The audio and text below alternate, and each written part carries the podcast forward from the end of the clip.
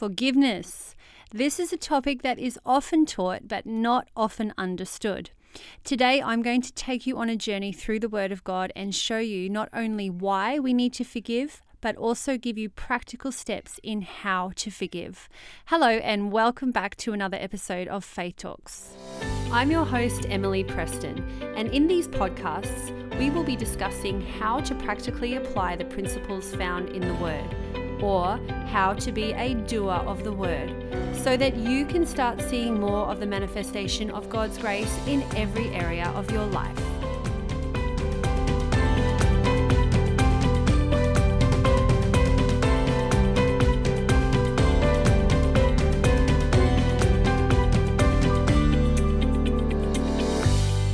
Welcome back, everybody. Today we are going to continue our lesson on how to forgive, and we are going to go through the steps, the practical steps in how to forgive one by one. So, last week we ended off with talking about the sycamore tree and why Jesus used the sycamore tree or the mulberry tree as a illustration of unforgiveness and resentment. And he said to the disciples that if you have faith, you will say to this mulberry tree, Be plucked up by the roots and be cast into the sea. And so, the number one step in how to get rid of unforgiveness, and I hope you're taking notes, is to speak to it. You speak to unforgiveness the same way you would speak to sickness, you would speak to lack, you would speak to anxiety, you speak to unforgiveness, and you command it to be uprooted and cast into the sea. So you say out loud, out of your mouth, unforgiveness and resentment, you are rooted up and you are cast into the sea. And remember, you use your voice with authority, with confidence, with assurance of the knowledge that it has to obey you. So you're not begging and pleading. You're not um, you're not a little weakling trying to deal with this big, massive mulberry tree. You are the righteousness of God in Christ. You have the name of Jesus. You have the authority that that name represents, and you are enforcing God's will on this earth by speaking to that mulberry tree, and you are commanding that unforgiveness and that resentment to be rooted up out of your out of your life and cast into the sea. Now this is really interesting. Why the sea? Why not the garbage heap or why not that next field over there? Because in the salty water of the sea, the sycamore tree or the unforgiveness will die once and for all. It will not be able to take root or sprout up ever again. It will become a non issue. And now, interestingly, and God showed me this as I was studying this out, the sea is the same place God casts our sins and iniquities in Micah 7, verse 19, the sea of forgetfulness.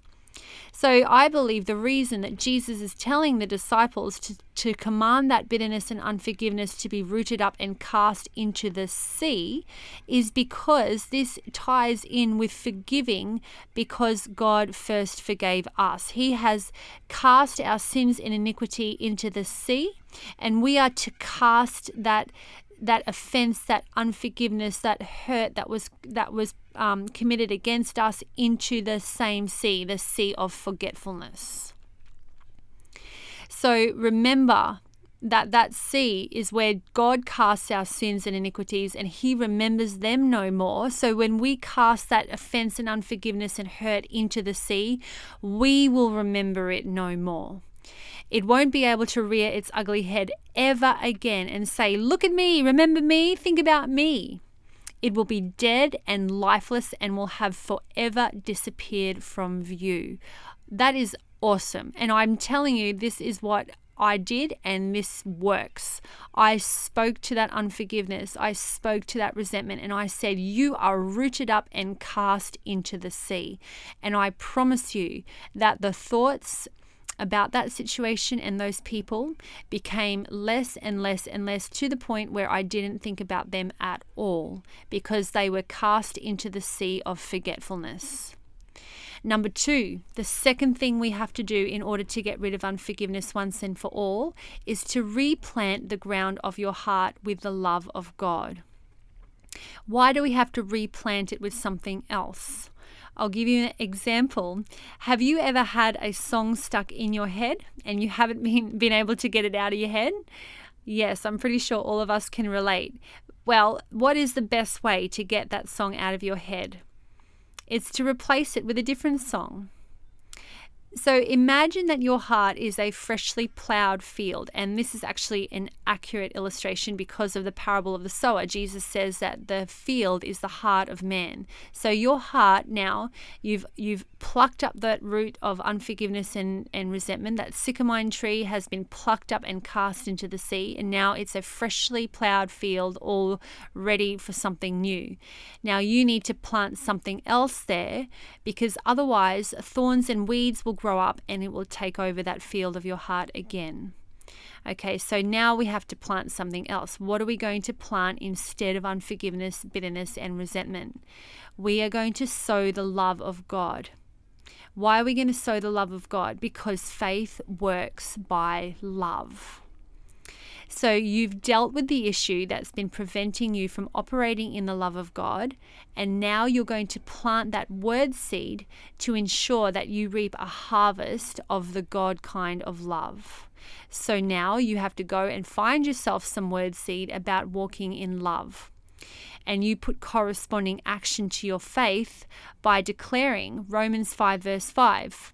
The love of God is shed abroad in my heart by the Holy Spirit who is given to me.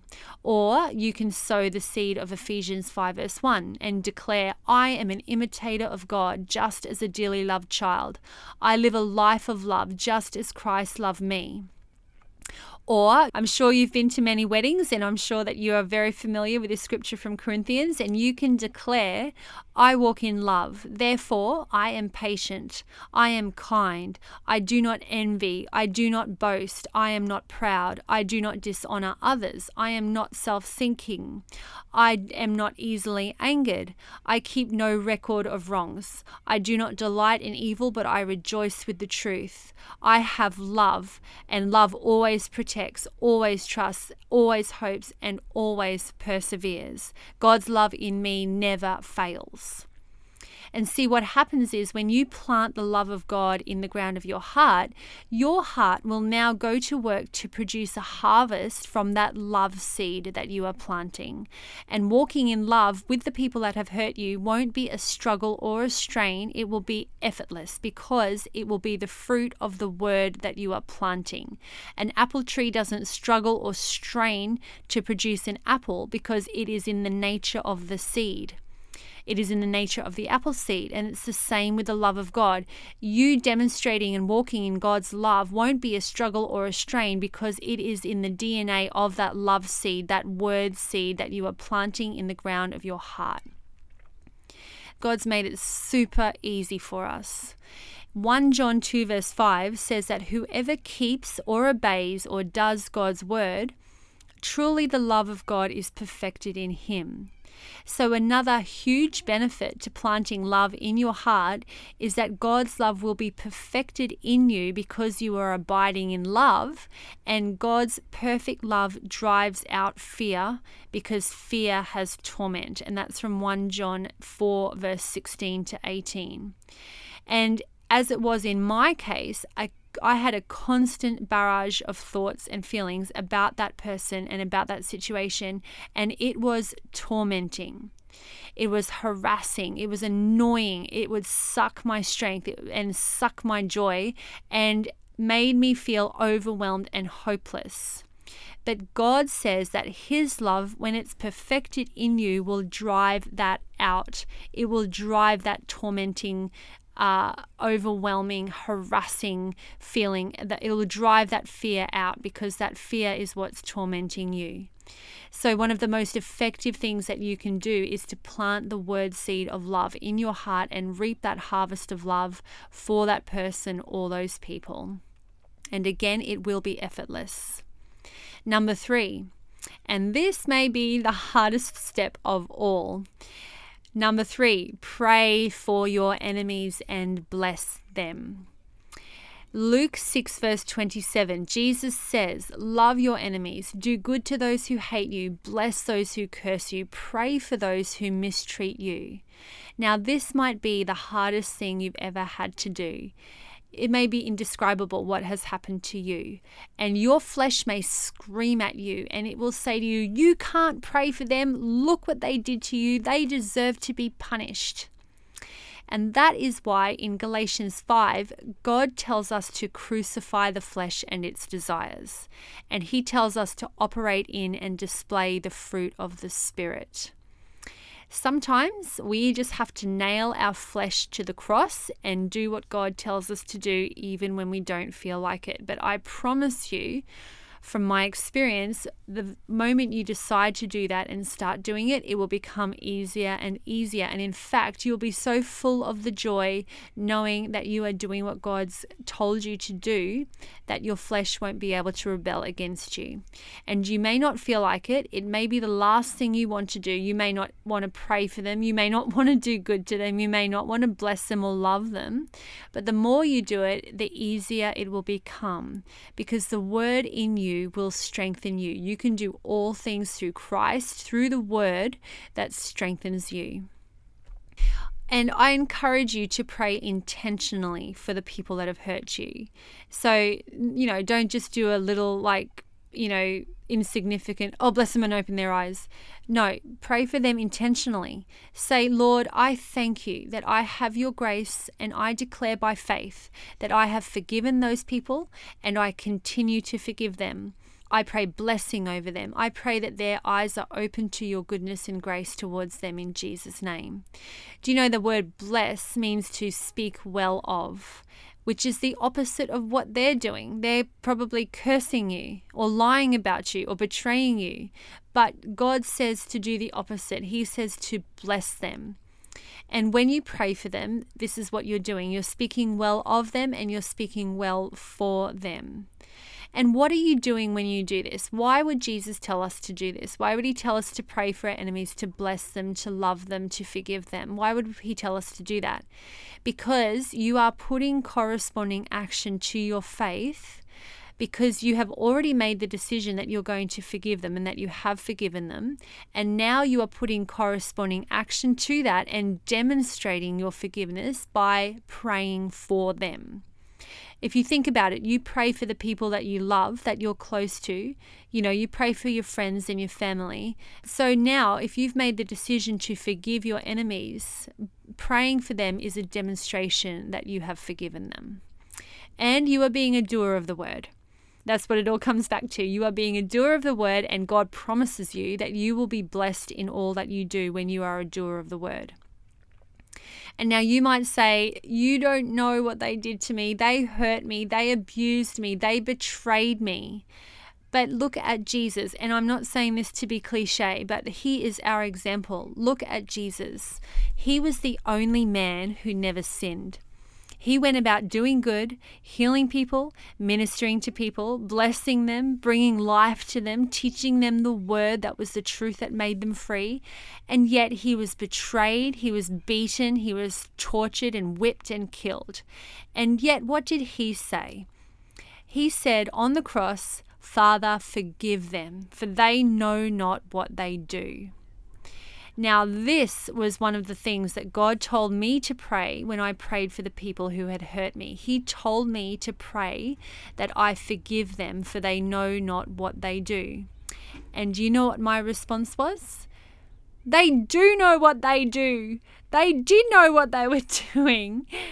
What they did to me was planned, it was calculated, it was deliberate. They knew exactly what they were doing, like I knew better than God, right? But God reminded me of the scripture in Ephesians 6, verse 12, which says that our struggle, our wrestle, our fight is not against flesh and blood, but against principalities and powers and rulers of the darkness of this world and against spiritual wickedness in heavenly places. In other words, we are not fighting with people. Our real enemy is the devil. And you might say, Yeah, I reckon those people are totally demon possessed. And that's laughable, but they're not necessarily demon possessed, but they can be influenced by the devil. The devil will influence people to do certain things, to behave in a certain way, and to say certain things that hurt other people because his intention is to cause offense. Remember, stumbling blocks. He wants you to stumble, he wants to trip you up and make you fall. If he can get you into unforgiveness and resentment, he can steal the word from you. And that is his ultimate goal. He wants us to get our eyes off the word and onto the offense because then that sycamine tree can grow stronger and more powerful and choke the ground of our hearts and eventually be the death of everything God is trying to get to us. He wants us to get out of love so that our faith will be unproductive and we won't see any victory in our lives. So, if people yield to his influence, and if you think about it, there's been times when you've probably yielded to his influence. I know I have. You just think, oh man, I just want to tell that person what I think of them. I want to you yield to that that temptation to get angry and to and to mouth off at somebody. And but you know what? It's not that person that's the problem, it's the enemy behind it. In Matthew 16:23, Jesus even rebuked Peter, one of his closest disciples, and he said to him, "Get behind me, Satan, you are a stumbling block to me." Now look at that. Jesus rebuked the enemy that was influencing Peter and recognized that it was a stumbling block. It was an opportunity to get offended. But Jesus recognized that it was the enemy behind Peter and not Peter himself and spoke directly to the source of the opportunity that was presenting itself.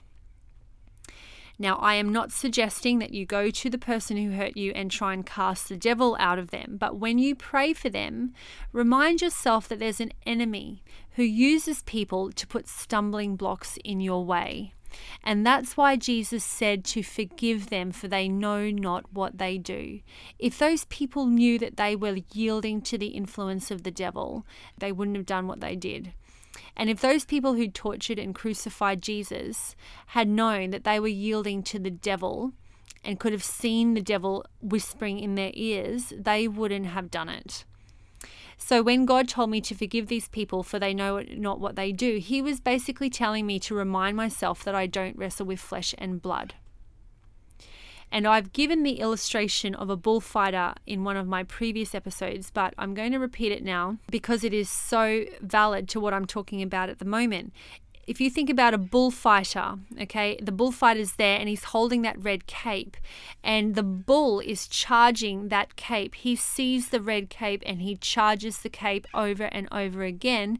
But if he knew, if that bull knew that it was the bullfighter that was holding the cape and he was the source of his aggravation and his his um, irritation, and instead of just charging the cape, if he were to charge the bullfighter, the fight would be over really quickly.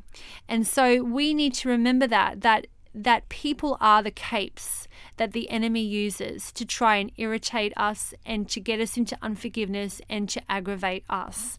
But he is the bullfighter behind that cape. So instead of charging the cape, which is the person, we are to charge him, the enemy, and we are to fight our fight not with carnal means but with supernatural means. And we are to go straight for the source of that irritation and that aggravation and that hurt and resentment, which is the enemy. We can't fight spiritual battles with natural weapons. We have to fight spiritual battles with spiritual weapons, and God has given us the spiritual weapons that we need. Remember that the weapons that He has given us are mighty to the pulling down of strongholds. So it doesn't matter how big the stronghold of unforgiveness, it doesn't matter how big the sycamine or mulberry tree is, or how deep the roots are the weapons that God has given us are more mighty, more powerful, and powerful enough to bring that thing down. And so, when we are praying for a person, when we're blessing them, when we're doing good to them, even when they don't deserve it, and when we're declaring by faith that we love them, these are all the grace weapons that God has given us to defeat that enemy behind that unforgiveness once and for all. Number four, the fourth way that we get rid of unforgiveness cast down any thoughts that continue to come. If you look at the scripture that talks about the weapons of our warfare in 2 Corinthians, it says this in verse 4 For the weapons of our warfare are not carnal or of the flesh, but are mighty through God to the pulling down of strongholds. And this verse goes on to say, casting down imaginations. So the way that we pull down strongholds is casting down imaginations and every high thing that exalts itself against the knowledge of God, and bringing into captivity every thought to the obedience of Christ. The enemy will continue to try and plant thoughts about the person or situation in your mind in an attempt to get you thinking about it over and over again. He'll try and contradict the word you are speaking by telling you, see, you haven't forgiven them because you're still thinking about them. Or he'll say, you can't let go of this unforgiveness. What they did to you is unforgivable or he'll make you see something or hear something that reminds you about the person or situation. And now these things are what the Bible calls high things. They are high thoughts, they are things that are trying to make themselves higher than your knowledge of God, which is the Word of God. They are trying to exalt themselves against the knowledge that you have of God and your your decision to forgive that person. And these are the thoughts that you have to cast down and bring into obedience to the Word of God. Okay, so what do you do? When a thought pops up, about the person or the situation, you say, I cast you down in Jesus' name. I have forgiven that person. I am free of unforgiveness towards them. I bless them. I love them in Jesus' name. And I tell you what, you keep pouring the love of God over those thoughts like that and resisting the enemy, and he has to flee. He does not want you praying for or blessing anyone. And that is how you cast down those high thoughts, those thoughts that the enemy sends that are trying to steal the word, that are trying to exalt themselves against the knowledge of God. And you bring them into captivity and you make them obedient to the word of God. You make them bow their knee to the word of God. And just remember that just because you have a thought about the personal situation doesn't mean you're still walking in unforgiveness. Remember, forgiveness is an act of faith. It is not a feeling. You can't be governed by your feelings. You may not feel any different, but you have made the decision and you have made the declaration by faith that you have forgiven them. And now your job is to continue walking by faith and not by feelings. And your feelings will have to come in line with I am free of unforgiveness. And God also showed me that I can speak to the devil who was constantly bringing thoughts my way. Again, remember, like the illustration I gave you of the little dog that wouldn't go away? He was trying to get on the bus with that woman that dog that was being annoying and frustrating. Well, God showed me that I can speak to the devil who was bringing those thoughts. And if you think about it, those thoughts are not your thoughts. If you have thoughts about the situation and the person after you've already declared you've forgiven them, they are not your thoughts. You are the righteousness of God. You walk in love and you walk in forgiveness. So when those thoughts come that are in opposition to love and forgiveness, they are lies. And who is the liar? The devil and you have been given authority over the devil. So God told me to speak to the devil, and this is what I say, and this is what you can say too. If those thoughts and um, and those emotions are constantly harassing you, again you speak to the sycamore tree, and now you can speak to the devil, and you say, Satan, I bind your mouth. You cannot speak to me about the past. You cannot speak to me about situations or people that have uh, hurt me in the past. You cannot remind me of offenses and unforgiveness. I command you to be quiet and to get behind me in Jesus' name. And you know that as soon as I started doing that, the thoughts became, they dwindled. They became so minimal and almost to none. And this was coming from a place where I felt like every waking hour was consumed with thoughts about the situation. It would literally be the first thing that I woke that I thought about when I woke up and the last thing I thought about when I went to bed. I'm not proud of that at all. I am it's but I am telling you from experience this is a, this is part of my testimony is that I would even dream about the people and the situation. And I'm telling you this, I'm being frank and honest with you because I want you to know that you are not alone in that situation you are in right now. God has provided a way of escape. And praise God for His mercy and His grace. He showed me how to get rid of this unforgiveness and resentment once and for all. And now I'm teaching you these principles, and the recompense for the for everything the enemy stole will be sevenfold.